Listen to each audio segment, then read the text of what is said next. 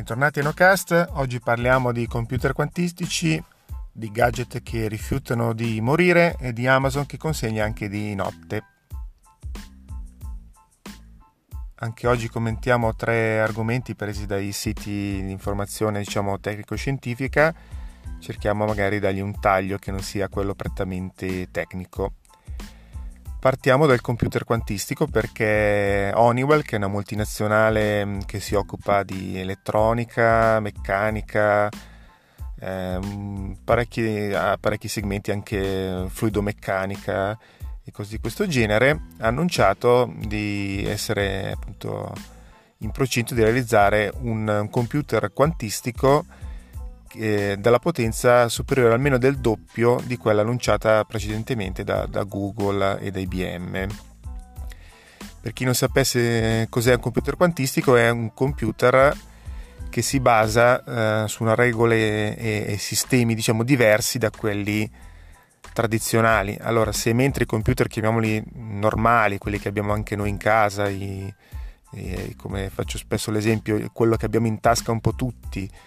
eh, lo smartphone piuttosto che eh, si basano comunque al, di là del tipo di processore, di memoria, di computazione che hanno, sul principio dei bit, quelli tradizionali, quelli che sono basati su 0 e 1, su c'è tensione o non c'è tensione, su spento acceso, su luce spenta, luce accesa, giusto per fare il paragone e quindi eh, poi abbiamo computer più o meno potenti insieme di processori, più processori, più memoria, più RAM, però la catena iniziale è sempre basata sui bit, quindi la capacità di processare sempre più velocemente in modo più massivo catene di bit 0 e 1. Il computer quantistico si basa proprio su un principio fisico diverso eh, mentre appunto abbiamo detto che sul PC computer tradizionale abbiamo lo, lo stato 0 e lo stato 1 ehm, nel, nel, computer quantistico introduciamo il qubit eh, dove c'è una terza dimensione è un, è un terzo stato che in realtà contiene infiniti teoricamente stati eh, di, di, di, transizione. Questo è un po' detto in modo un po' brutto, eh, però fa capire insomma anche le potenzialità di questo computer. Uno dei paragoni che ho trovato in giro che mi sembra più azzeccato, anche se insomma semplifica parecchio, è che se noi prendiamo una moneta e la buttiamo su un tavolo, questa continua a girare fino a quando poi non si ferma su una faccia che può essere 0 e 1, e quello è il bit eh, tradizionale, se nel quanto computing noi buttiamo questa moneta ed essa continuerà a girare fino a quando noi non decidiamo, fermandola con una mano, eh, di farla diventare 0,1. Un, un, bit di questo tipo e un computer di questo tipo ha potenzialità che sono eh, milioni di volte superiori a quelle mh, mm, tradizionali. Di recente Google ha, ha, affermato di aver realizzato un calcolo che era mh, eh, stimato in 100.000 anni con il computer tradizionale in 200 secondi con il computer quantistico. Quindi si può capire insomma, l'importanza di questi tipi di computer per scenari dove il calcolo insomma, è piuttosto importante e, e anche la, l'interesse e, e, la, e, la, corsa che c'è a realizzare insomma, questi computer quantistici da parte delle varie multinazionali che appunto abbiamo detto IBM, Google e, e adesso appunto Honeywell che vedremo appunto cosa, cosa annuncerà fra qualche giorno e si riuscirà veramente a realizzare quello che fino a poco tempo fa era solo qualcosa di, teorizz- di teorizzabile. E questo appunto è uno dei, dei punti che eh, dal punto di vista etico può far risol- eh, riflettere perché appunto si parla già di supremazia quantistica, di singolarità, di argomenti che abbiamo già accennato in diverse altre puntate, ovvero appunto la superiorità delle macchine sull'uomo. Eh, col computer quantistico andiamo molto vicini a a quei punti di singolarità di cui abbiamo già parlato. Il secondo argomento è un po' più leggero, diciamo così, ma anche questo riprende un po' alcuni degli argomenti di cui abbiamo già parlato, ovvero l'obsolescenza programmata. Ehm, penso che tutti abbiamo a casa un cassetto o, o o una cassa dove abbiamo dentro i vecchi cellulari, eh, i vecchi gadget eh, tecnologici che non funzionano più o che non sono più in servizio eh, e che ci dispiace un po' buttare perché magari sono ancora funzionanti, però sono lì e non hanno banalmente più neanche il servizio associato. E questo è quello che succede sempre più spesso eh, e anche sempre più velocemente con i nuovi gadget. Ci sono alcuni esempi, per esempio qualche anno fa sono usciti degli smartphone, eh, pardon, degli smartwatch, questi orologi eh, smart appunto che si associavano poi al, al computer eh, o, o altro, e, oppure dei gadget diciamo che comunque avevano questo problema, chiamiamolo così, funzionando in cloud oppure con un servizio associato, normalmente questi servizi sono abbastanza costosi, cioè mantenere in piedi delle infrastrutture, server, software, manutenzione per far funzionare questi apparecchi è piuttosto costoso. Quindi succede che se le vendite di questi oggetti non, non, non soddisfano e, e, quindi si decide di, di, di smettere, una volta che, mm, che, si cessano questi servizi, quindi una volta che si spengono i server, questi, questi gadget smettono di funzionare perché noi abbiamo, possiamo avere, cioè smettono di funzionare proprio come, come funzionalità, nel senso che magari si accendono, ma se dall'altra parte non c'è il servizio associato, eh, rimangono sostanzialmente un po' delle saponette nere, dico io, quelli classici cellulari che teniamo nel cassetto. Ecco, succede che ogni tanto si formano dei gruppi di persone che sono magari appassionati di quell'oggetto perché ci avevano creduto, alcuni sono stati finanziati tramite campagne di crowdfunding, per esempio l'orologio Pebble, piuttosto che mm, c'era un gadget che si chiamava Chambi, che era una specie di sveglia morbidosa, diciamo così, con un display, si poteva programmare eh, ed era stata abbastanza apprezzata dagli utenti perché era mm, diciamo nell'epoca pre pre-assistente vocale, diciamo così, adesso ci sono quelli di Amazon e di, di Google, ma eh, a quel tempo ehm, appunto c'erano questi gadget che uscivano sul mercato che hanno avuto poi la loro vita, nel senso che magari sono durati diversi anni e poi appunto è stata cessata, è stato cessato il servizio, è stata annunciata la, la loro fine, ma la gente voleva continuare a usarli. E quindi alcuni gruppi di appassionati, alcune aziende hanno magari poi ripreso eh, e reinventato loro un altro servizio e quindi ridato vita ai vecchi gadget. Eh, e questo è quello che sta succedendo un po' appunto per esempio per il Pebble, per il Chambi eh, e per altri piccoli eh, gadget che appunto hanno avuto questa vita breve. C'è una piccola stampantina che si chiama Little Printer che permetteva di banalmente stamparsi il biglietto della spesa per chi non voleva portarsi dietro lo smartphone o degli appunti o qualsiasi cosa, mandarla dal cellulare direttamente a questa stampantina che stampava un po' come uno scontrino